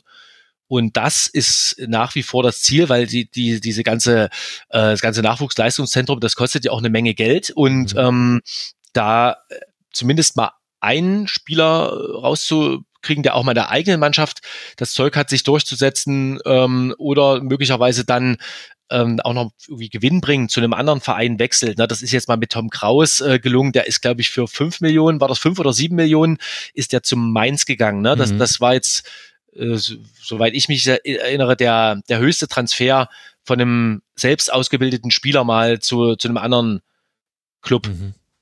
Ähm, sonst ist das, ist, ist das nur mit deutlich geringeren Summen gelungen oder, oder gar ganz ablösefrei von auch Spielern, die dann die RB U19 verlassen haben und mhm. dann jetzt wie zum Beispiel Chabot oder, Martel. oder äh, Martel oder so, dass die dann ihren, ihren Weg auch in der Bundesliga machen, anderswo. Ne? Aber na klar ist es, ist es schwierig bei einem, bei einem Club wie RB, der, der den Anspruch hat oder eigentlich äh, den, den Zwang, jedes Jahr Champions League zu spielen. Ne? Also du, mhm. du hast ja immer diesen Druck, mindestens unter die Top 4 kommen zu müssen, um eben dieses, äh, den, das jetzt aufgebaute Gehaltsgefüge, den Kader, äh, den auch den eigenen Anspruch halt zu erfüllen, ne? Und und äh, das das weiterhin so so stemmen zu können. Da ist also Champions League ist Grundgesetz bei RB, das ist fest eingeplant und da das macht es natürlich nicht einfacher. Jetzt äh, sieht man ja auch an, an noch einem relativ jungen oder den jungen Spielern, die von außen gekommen sind. Also wenn man jetzt Seiwald anguckt oder oder Scheschko, auch selbst die haben ja schon wenig Einsatzzeit, obwohl die einiges gekostet haben. Mhm. Und jetzt mhm. kein äh, und und dann kommt jetzt eben ein Spieler wie wie zum Beispiel äh, Winners Osave, der gerade U17 Weltmeister geworden ist. Ähm, der hat dann mal die Chance, da mitzutrainieren, aber das, das äh, wird über jetzt absehbar wird das auch nicht möglich sein, den, den da jetzt zu integrieren, weil da einfach noch zu, zu viel fehlt. Aber ich halte es dennoch jetzt nicht für unmöglich, äh, oder sag mal so, ich halte es für keinen Widerspruch, dass man sagt, wir, wir wollen auf Spitzenniveau Zugänge, die uns beispielsweise, wie, wie, wie das bei Openda geplant ist, die uns 20 Tore pro Saison garantieren und dennoch, äh, dass man es mal schafft, ähm, mal einen Spieler so zu entwickeln, dass man dem auch mal Spielzeit gibt und den mal einzubauen. Also das, das widerspricht sich jetzt nicht unbedingt. Oder würdest du sagen, das ist äh, jetzt, natürlich nee, macht das eigentlich es einfacher, wenn die, wenn die Transfersummen höher werden. Ne? Also dann haben natürlich diese die Spieler selber den Anspruch und auch der, der Anspruch des Vereins ist es dann, dass diese Spieler auch spielen, wenn, wenn die 20 Millionen mhm. gekostet haben, sagen wir mal. Ähm, eher als jetzt äh, jemand aus dem Nachwuchs, der, der da erstmal dieses also der da jetzt diesen finanziellen Druck jetzt nicht so mitbringt. Aber ähm, ja, ich, ich glaube schon, dass das, äh, wenn, wenn die, wenn die Qualität der Ausbildung stimmt, dass es dann möglich ist, auch so, so jemanden mal äh, reinzuwerfen, wie es auch Julian Nagelsmann zum Beispiel immer mal versucht hat. Unter dem haben ja einige debütiert, ähm, Dennis Borkowski damals, auch Kraus, ähm, wie heißt er, der zu Fürth gegangen ist, gerade äh, gerade den Namen vergessen, können wir, können wir noch mal, dann nochmal nachschauen. Also ver, der hat ja einigen Spielern auch zu Einsätzen immer mal wieder verholfen. Sidney Rebiger? Richtig, Sidney Rebiger oder der, ähm, der Hugo Novoa mal Einsatzzeit ja, gegeben stimmt, hat. So, ne? Also da, da war natürlich, ähm, ist da ein Typ wie Nagelsmann experimentierfreudiger und der geht dann auch mal ein bisschen mehr Risiko als Rose. Bei Rose ähm, spielt ein Spieler erst dann, wenn, wenn Rose 100 Prozent von ihm überzeugt ist und das schaffen, sagen wir mal so, das, das schafft die Hälfte der, der aktuellen Kaderspieler äh, kaum und, und dann, dann ja. sollen es noch die, soll, soll es noch äh, Nachwuchsspieler schaffen. Also das, das ist schon, ist schon schwer, äh, extrem schwer, auch für die, für die Jungs und gleichzeitig auch aus Roses Sicht nachvollziehbar. Der, er muss die Ziele mit dem Verein erfüllen. Ähm, dann, dann muss es schon 100 Prozent passen, wenn, wenn auch ein junger Spieler mal Einsatzzeiten bekommt. Ja. Aber vielleicht in dem Zusammenhang, was, was vielleicht nochmal wichtiger ist, ähm, dass auch äh, aus, aus meiner Warte der Gesamtverein was die, was die Nachwuchsausbildung angeht, jetzt wieder auf einem besseren Weg ist.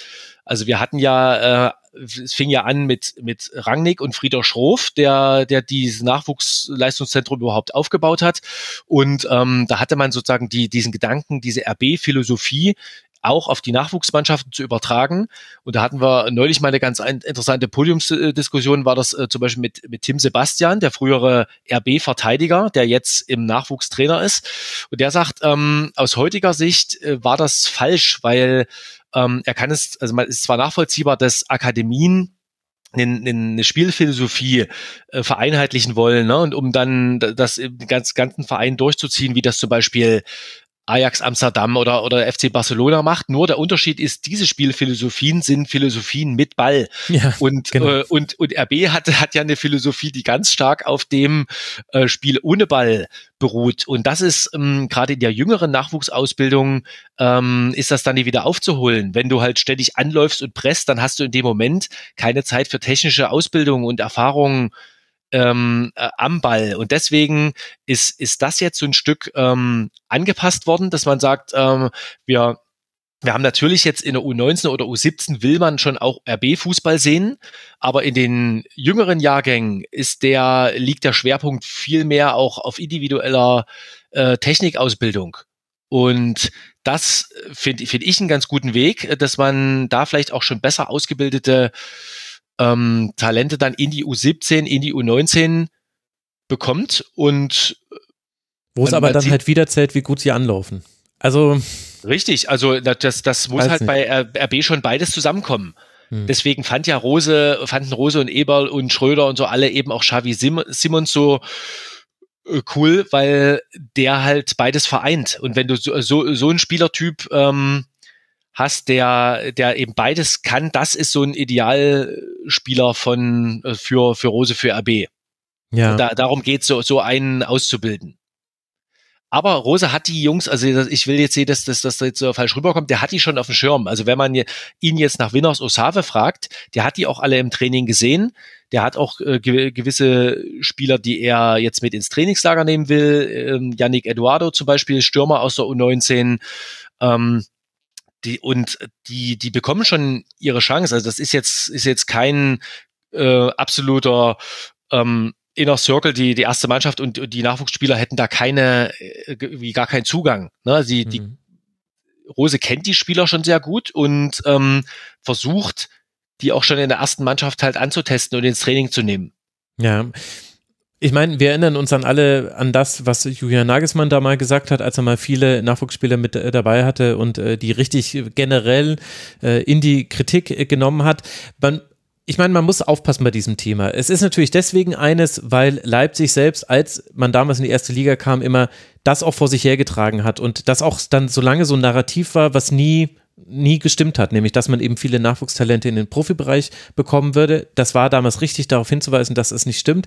Jetzt muss man allerdings auch darauf hinweisen, dass in der Kategorie, in der Leipzig spielt, und da hast du eben Leverkusen, Bayern, Dortmund noch, wer von denen schafft es denn, junge Talente einzubauen im laufenden Betrieb? Da kann man vielleicht Dortmund nennen, das hat aber dann damit zu tun, dass die eben Transfers verpflichten für ihre Jugendabteilung und dann hochziehen. Also äh, deswegen weiß ich nicht, ob man das so gelten lassen kann und ansonsten schafft es auch keiner, weil es sehr schwierig ist, weil du letztlich Kaderpositionen frei halten musst. Du musst es letztlich machen wie der SC Freiburg zum Beispiel, die eben sagen, nee, wir holen uns jetzt keinen Sechser, weil wir wissen, Merlin Röhl wird in zwei Jahren soweit sein und dann bekommt der Minuten und dann denken wir, dass das reicht und wenn es nicht reicht, dann müssen wir dann eben jemanden kaufen. Das kann sich Freiburg erlauben, weil es in Freiburg nicht schlimm ist, wenn man mal nicht Europapokal spielt.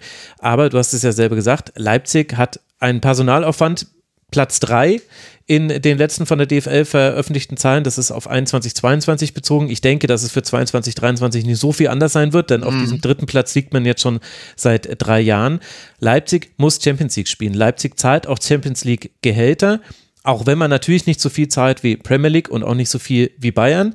Aber da gibt es dann wahrscheinlich weniger Spielraum und du hast gleichzeitig aber auch viele Spieler, jeder Nachwuchsspieler, den du bringst, dem ziehst du einem anderen, wahrscheinlich besser bezahlten Spieler vor. Und das musst du auch wirklich wollen als Trainer und da musst du auch als Verein hinterstehen. Also es ist nicht ganz so einfach, aber ich glaube, wir können uns von dem Gedanken verabschieden. Das, es wird einfach nicht funktionieren, so wie es bei Bayern nicht funktioniert und so wie es auch bei Dortmund nur mit einer ganz großen Klammer funktioniert und bei Leverkusen ja eigentlich auch nicht. Ich meine, die haben sich ein Jahrhunderttalent geholt, entgegen aller Absprachen vom ersten FC Köln, obwohl man sich eigentlich einig war, wir machen das nicht mehr.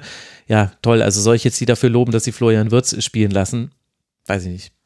Aber gut. Ja, aber es gebe, ich gebe dir in allen Punkten recht, aber dennoch äh, finde ich, kann man es äh, kann man so machen wie Nagelsmann, wenn es die die Spielsituation mal hergibt, dass du dann halt auch sagst, ähm, wenn ich von dem Spieler überzeugt bin, dass eben so ein so ein Spieler wie eben der Yannick Eduardo oder ähm, Winos Osave, dass die mal ein paar paar Minuten kriegen, sich mal zeigen können, ähm, möglicherweise so so ein Stück auch in in das in das Team halt reinkommen, ne? und, und dann vielleicht auch für andere interessant sind, um sich da da anzubieten anderswo. Das ist ja bisher war ja das Prinzip, äh, dass RB dann die Spieler ver verliehen hat an zu, zum Beispiel Clubs in, in Belgien, mhm. ähm, die kommen dann irgendwann wieder, dann guckt man, dann, dann werden sie nochmal verliehen in die zweite Liga äh, oder sowas. Und, und äh, jetzt bei Tom Kraus zum Beispiel, ähm, der, der war, ist jetzt in Deutschland geblieben, aber ähm, Frederik Jeckel war noch so ein Beispiel, auch äh, U-Nationalspieler, der jetzt bei Elversberg gute Rolle spielt. Äh, ja, und das sind dann aber meistens keine Spieler, wo dann die RB-Sportdirektoren zu der Einschätzung kommen, der, der ist jetzt unser Innenverteidiger Nummer vier, sondern oder fünf, sondern, sondern äh, die, die Spieler werden dann halt doch wieder abgegeben. Ne? Das ist, ja, also es ist, es ist schwer. Ich glaube auch, das wird eher so laufen, wenn überhaupt, dass, äh, dass Spieler mal einige Minuten bekommen und sich dann vielleicht anderswo durchsetzen. Hm. Letzte Frage, die ich hätte. Jetzt ist man im, also jetzt gerade ist man im achten Jahr. Siebenmal hat man jetzt schon Erstligasaisons beendet. Nur einmal lag man nicht in den Champions League Plätzen. Da lag man auf Rang 6. Ansonsten immer Champions League gespielt und das ist ja auch der Anspruch. Und wir alle haben uns daran gewohnt, gewöhnt, dass zweimal jährlich Manchester City und Rasenballsport Leipzig gegeneinander spielen und in der Regel dann City immer gewinnt. Aber es immer auch irgendwie lustige Spiele sind, weil Leipzig nie so komplett untergeht. Zumindest kann ich mich jetzt gerade nicht dran erinnern. Wo Doch, würdest Gab es da mal ach, dieses ich glaube, ich ganz glaub, am Anfang? Das, das Spiel äh, in, zu Beginn dieses Jahres ging, glaube ich, äh, 0 zu 7 aus. okay, das habe ich ja dann schon wieder komplett das, verdrängt. Das, das war, da war ich im Stadion, das waren auf alle fünf, fünf äh, Gott, alle, ja, alle Fälle fünf, fünf ja, ja. Tore von Haaland. Ja, und, ja, ja, ja, stimmt, und, stimmt, stimmt. Und, unter Jesse Marsch äh, 3 zu 6. Aber gut, da immerhin drei Tore geschossen. Aber es ist immer was los für den neutralen Beobachter, die neutrale Beobachterin.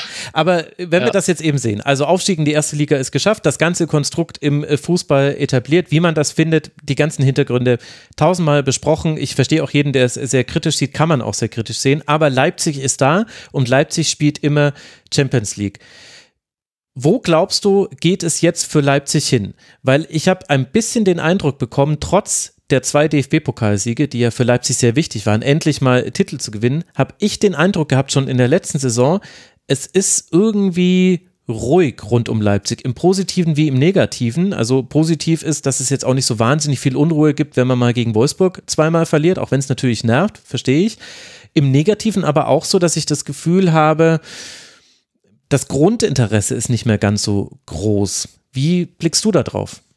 Ich glaube auch von, von außen ähm, würde ich dir da zustimmen. Also das äh, merke ich ja jetzt als freier Journalist auch zum Beispiel an Aufträgen, ne? Mhm. Ähm, wie, wie, wie überregionale Medien bei mir Texte bestellen vor großen Spielen. Das war noch vor, äh, vor, vor einer gewissen Zeit war das jetzt so, so ein Spiel wie Dortmund zum Beispiel, äh, wäre das Interesse größer gewesen.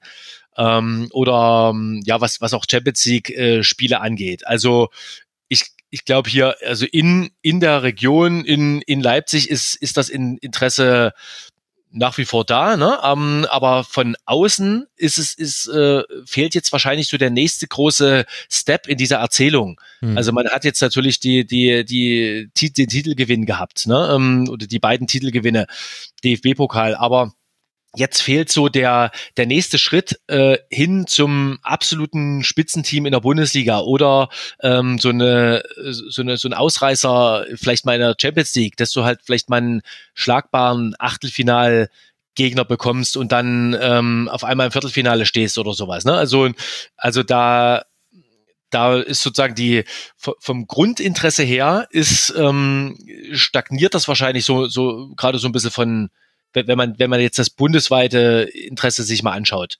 Mhm. Ähm, ja, aber das ist ja auch genau das, wo, wo RB auch, auch selber hin will, ne? Also wofür auch mal Eberl angetreten ist oder, oder auch Rose, um äh, RB Leipzig da ganz, ganz oben reinzuführen, ne? Und auch diese, äh, ja, die, die Mentalität äh, dafür und, und ähm, das Know-how da einzubringen, um tatsächlich um die Meisterschaft mal mitzuspielen. Mhm. Ich meine, ähm, es ist, war jetzt, man hat jetzt, also wir auch wir Journalisten haben jetzt RB ja schon abgeschrieben in der Saison, ne? Sie haben den Anschluss nach oben verloren. Jetzt am vergangenen Spieltag war RB ja so ein Gewinner do, durch dieses äh, auch teilweise fast glückliche, durch den glücklichen Sieg in, in Dortmund. Am Ende hätte es ja auch gut und gerne noch unentschieden werden können. Und da, da ist, sieht's jetzt schon wieder ein bisschen anders aus. Ne? Der, der Abstand ist jetzt, ist jetzt gar nicht mehr so immens. Ähm, zum FC Bayern, zu, zu Stuttgart sind es ohnehin nur zwei Punkte, auch zu auch Leverkusen ist ist schon wieder in in Schlagdistanz, wenn man jetzt mal überlegt, dass die am ersten Spieltag der Rückrunde nach Leipzig kommen, ne? Da, da ist ja auch vorstellbar ist, dass RB Leipzig gewinnt. Also es ist schon ist schon so, äh, dass die mit Dani Olmo mit ähm, Willi Orban so den Gedanken haben, in der Rückrunde da auch noch mal richtig anzugreifen. Also intern ist das ist das jetzt hier abgeschrieben. Mhm. Aber dann kommen wir wieder zu den eingangs äh, beschriebenen Problemen. Dann äh, müsste natürlich auch das, äh, das Spiel an sich äh, mehr, mehr noch Spitzenfußball-like sein, äh, anstatt jetzt nur diese Ambition zu haben und vielleicht irgendwie auf Dani Olmo, Dani Olmos Geistesblitze zu hoffen, wenn der wieder da ist. Ja, das ist das eine und das andere ist, ich glaube, du hast den Fluch der gläsernen Decke bei Leipzig. Selbst wenn jetzt irgendwie eine Meisterschaft mal rausfallen würde, was natürlich schon eine gewisse Berichterstattung bedeuten würde, äh, eigentlich ist es egal. Leipzig hat sich jetzt quasi da reingespielt in diesen Top-4-Bereich. Äh, Leipzig emotionalisiert in in der Stadt und der Region einen Teil der Menschen, außerhalb eher im Negativen, aber selbst das nicht mehr so wirklich. Und da gäbe es ein paar, die würden sich sehr darüber ärgern, wenn Leipzig mal Meister wird. Ich meine, ich hatte Leipzig als Meister getippt. Ich weiß genau, was das in Menschen auslöst. Ich habe es mitbekommen. Ist halt so. Konntest, konntest du noch ruhig schlafen dann oder, oder wurdest du massiv beleidigt? naja, also, ja gut, man muss ja sagen, äh, es, es geht aus beiden Richtungen. Also Leipzig polarisiert in dem Sinne, dass natürlich es viele Menschen gibt, die Leipzig äh, ablehnen und dementsprechend dann dann jemandem wie mir unterstellen, ich wäre jetzt Leipzig-Fan, nur weil ich das getippt habe, weil ich halt keine Lust hatte, Bayern zu tippen. Auf der anderen Seite ist niemand so schnell beleidigt und eingeschnappt wie Leipzig-Fans, wenn mal ein Leipzig-Segment im Rasenfunk statt zehn Minuten nur acht Minuten dauert. Da kriegst du auch, äh, da kriegst du auch die ganze Trollarmee kommt da ums Eck. Also das ist halt einfach so und das ist aber vielleicht auch äh, eher Kennzeichen davon, wie eben heutzutage bei polarisierenden Themen äh, Diskurse geführt werden. Das äh, ist jetzt, äh, das liegt nicht komplett an Leipzig alleine, dass das so ist. Aber ja, ich habe es natürlich in, ich habe es zu hören bekommen, ich habe es zu spüren bekommen. Aber ich weiß inzwischen bei Leipzig, dass das in beide Richtungen so funktioniert. Ich, du kannst ja. es nie ein Recht machen zumindest wenn wir jetzt auch mal von der Öffentlichkeit äh, reden, die sich im Netz bewegt. Das ist, muss ja, man ja, genau. auch noch mal trennen. Noch mal wir, wir, wir haben ja auch noch eine, eine, reale Öffentlichkeit, die sich jetzt vielleicht gar nicht so ähm, da, da in, in Foren oder sozialen Medien oder so bewegen. Da, da ja. ist, aber gebe ich dir recht, dass das ist bei bei die RB-Fans, die sich da bewegen, die sind halt ähm, extrem hellhörig bei, bei jedweder Form von Kritik, weil sie eben auch so viel Kritik in den vergangenen Jahren seit 2009 einstecken mussten, also und jetzt nicht bloß berechtigte Kritik, sondern eben auch Beleidigung, Schmähung und so weiter. Und da hat sich da so eine Abwehrhaltung äh, auch dann wieder in die andere Richtung entwickelt. So, Absolut. Nehme ich, nehm ich so wahr, ja. Ja, ja, es gibt Aber, so eine, eine Verranntheit auf beiden Seiten. Also sowohl bei ja. denjenigen, die ablehnen, äh, als auch bei denjenigen, die Leipzig äh, ganz toll finden. Das, ja. Aber ja, also auch diese, diese Themen, wo RB, äh, die Zeit, wo RB so extrem polarisierte, ist, ist vielleicht jetzt äh, mal abgesehen von gewissen Ultrakurven, aber so, so generell in der, in der Öffentlichkeit ähm, hat RB da jetzt irgendwie äh, die, diesen Platz und äh, es ist nicht mehr der nicht mehr der, der Riesenaufreger, ne? ähm, was ja auch in Ordnung so ist. Man muss sich jetzt irgendwie, ähm, natürlich kann man inhaltlich da weiter argumentieren und das, äh, das gut oder, oder schlecht finden, aber ähm, es ist auch okay, dass, dass wir jetzt nicht irgendwie zehn Jahre lang auf so einer Erregungswelle äh, sind, sondern dass sich das ein bisschen normalisiert. Das ist, finde ich, okay. Und ähm, aber klar, dadurch ist die, ist das Interesse, muss sich RB jetzt halt wirklich durch, durch also ab, absoluten, absolute Spitzenleistung eigentlich erarbeiten. Also man merkt das auch selbst bei den RB-Fans, bei den Lesern, mhm. äh, wenn man auch so Zugriffszahlen sich anguckt, wenn RB, wie das in den vergangenen Jahren war, ähm, so, so einen schlechten Start hat und auch mal vielleicht auf Platz 10 steht oder sowas, dann, dann ist das Interesse direkt absolut ermüdet. Äh, ne? Es muss, es, also RB wird nur wahrgenommen durch mindestens Champions League Platzierung und alles, was drunter ist, ähm, das, das ist eigentlich inakzeptabel für alle, also sowohl im Verein als auch drumherum. Ja, genau. Und du siehst es ja auch in sowas wie den BesucherInnenzahlen im Stadion. Ich meine, da muss man dazu sagen, es ist ein sehr großes Stadion. 40.000 äh, sehen logischerweise in einem 50.000er Stadion viel, viel mehr aus als eben in einem 70.000er Stadion. Aber du merkst es an allen Ecken. Und das ist eben das, was ich meine mit dem Problem der gläsernen äh, Decke. Es ist ganz, ganz schwierig, noch irgendwie höher hinauszukommen, als ja. Leipzig gerade ist. Ich würde sagen, langfristig wird es auf gar keinen Fall funktionieren, außer es ändert sich was an der Grundstruktur dieser Liga, also Super League oder irgendwie Investoreneinstiege dann vielleicht verändert sich nochmal was. Ich weiß aber gar nicht, ob das so gut wäre für Leipzig. Und äh, gleichzeitig, äh, selbst wenn du das schaffst, äh, du hast ja auch ein Publikum angezogen, das mit Rückschlägen nicht umgehen kann, das mit Niederlagen nicht umgehen kann. Das ist sehr ähnlich zu Elementen, die du beim FC Bayern siehst, die du auch manchmal bei Borussia Dortmund siehst das ist einfach so. Wenn die Leute sich daran gewöhnen, dass du immer ins Achtelfinale der Champions League Minimum kommst, dann werden die das 2 zu 1 gegen Roter Stern Belgrad nicht mehr euphorisch bejubeln. Das ist ein, das ist menschlich und dementsprechend, ja.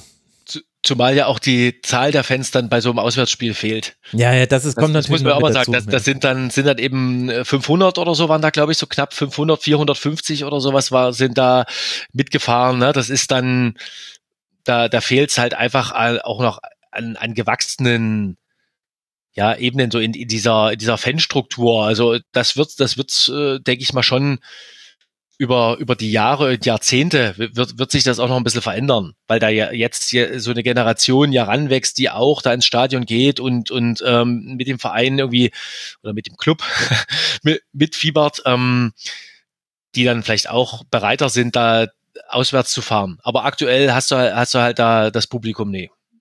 Ja, das genau, man hat es nicht und äh, wurde auch genügend thematisiert. Ich habe es auch im Rasenfunk Royal thematisiert und dann ist aber, dann kommst du aber halt an so einen Punkt, wo wieder mehrere Wahrheiten nebeneinander stehen. Also ja, es stimmt, die Fanbase von Leipzig ist viel, viel kleiner als bei vielen anderen Vereinen und ja, es stimmt, bei anderen Vereinen wären da 10.000 mitgefahren und ja, es stimmt, es war totaler Quatsch. Es war ein typischer Ralf Rangnick, dass er mal behauptet hat, Leipzig hätte die drittmeisten Fans hinter, ich glaube damals Bayern und Dortmund. Das war einfach alles Quatsch. Aber ja, es stimmt auch, dass Leipzig eine strukturschwache Reaktion ist. Ja, es stimmt auch, dass äh, die äh, die Lohneinnahmen und so weiter geringer sind dort. Ja, es stimmt auch, dass sich so etwas erst über Jahre hinweg entwickeln muss. Also, dass das eben nicht immer machbar ist. Und dann gibt es kein richtig und kein falsch.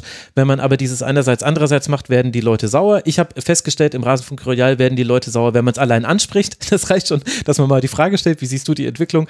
Ja, gut. Aber gut, jetzt wir sind viel, viel äh, zu lange geworden, aber ich äh, sehe, auch du redest immer noch gerne auch über diese Themen, die ja eigentlich dann doch sich so gar nicht verändert haben in den letzten Jahren. Es ist alles ein bisschen gleich geblieben, oder? Ja, also die, was, was die, den Fan-Zuspruch angeht, das ist so, ist, da hat sich jetzt in der Tat jetzt nicht so viel verändert. Ich meine, man, wir hatten, als RB neu war in der Bundesliga, ne, da hatten wir ja äh, gerade in Dortmund oder bei Bayern oder so, mhm. dann, dann da hat man von 8000, äh, 7000 Auswärtsfans oder so gesprochen. Aber dann gab es halt zum Beispiel in, in Dortmund dann die, die, diese Krawalle, weshalb dann auch jetzt ähm, viele Fans sagen, ich habe keine Lust nach Dortmund zu fahren. Das könnten sicherlich mehr sein als die 2350, die es jetzt waren. Ähm, genau, also das, das hat sich alles so so ein bisschen eingepegelt und und normalisiert wenngleich da natürlich auch neue Fangruppierungen und so nachwachsen, die, die halt auch sich so, so einen ultra-affinen Anstrich geben. Da muss man mal gucken, wie sich das, das ich glaube, das ist eine Sache von Jahrzehnten. Das können, da können ja, wir jetzt ja. nicht sagen, irgendwie in ein, zwei oder einem halben Jahr äh, verändert sich das, sondern nee. das, so eine Kurve, die entwickelt sich ja über, über Jahrzehnte. Also dann, vielleicht, ich weiß nicht, ob wir beide äh, das, das dann noch besprechen, aber wenn, wenn man in 20 Jahren, wenn wir hier uns nochmal in 20 Jahren verabreden, das, das fände ich mal sehr interessant zu gucken, wie, wie sich die RB-Fankurve dann entwickelt hat. Ja, ich glaube ehrlich gesagt, dann gibt's die Bundesliga in dieser Form nicht mehr. Aber das ist jetzt ein anderes Thema. Ich sehe gerade, dass ich ja. fünf Minuten zu spät jetzt schon in die DFB-Pressekonferenz komme, die jetzt gerade stattfindet, zur äh, Umgestaltung der Junioren-Bundesligen. In diesem Sinne, Uli, du siehst, wie du mich gefesselt hast. Mir ist das nicht mal aufgefallen. Vielen, vielen Dank, dass du mit dabei warst im Rasenfunk und ja, bis dann in, also wir hören uns aber vor den 20 Jahren dann schon auch nochmal, oder? Okay, okay. wenn, wenn, du magst, nee, vielen Dank, äh, war inspirierend und wie immer, war gut. Das äh, freut mich äh, zu hören. Und euch, lieben Hörerinnen und Hörern, äh, danke ich für eure Aufmerksamkeit. Unterstützt den Rasenfunk. Rasenfunk.de slash supportersclub ist die URL dafür. Oder kiosk.rasenfunk.de. Da könnt ihr unter dem Hashtag Tasse für Mutti eine Tasse für Mutti kaufen. Denn was sagt mehr, ich liebe dich, als eine Rasenfunktasse? Also, lieben Dank für eure Aufmerksamkeit. Auf rasenfunk.de findet ihr all die anderen Sendungen, die unter anderem auch zu diesem Spieltag veröffentlicht wurden. Bleibt gesund und bleibt uns gewogen. Bis bald hier wieder. Macht's gut. Ciao. Der Rasenfunk lebt von euren Beiträgen. Vielen Dank.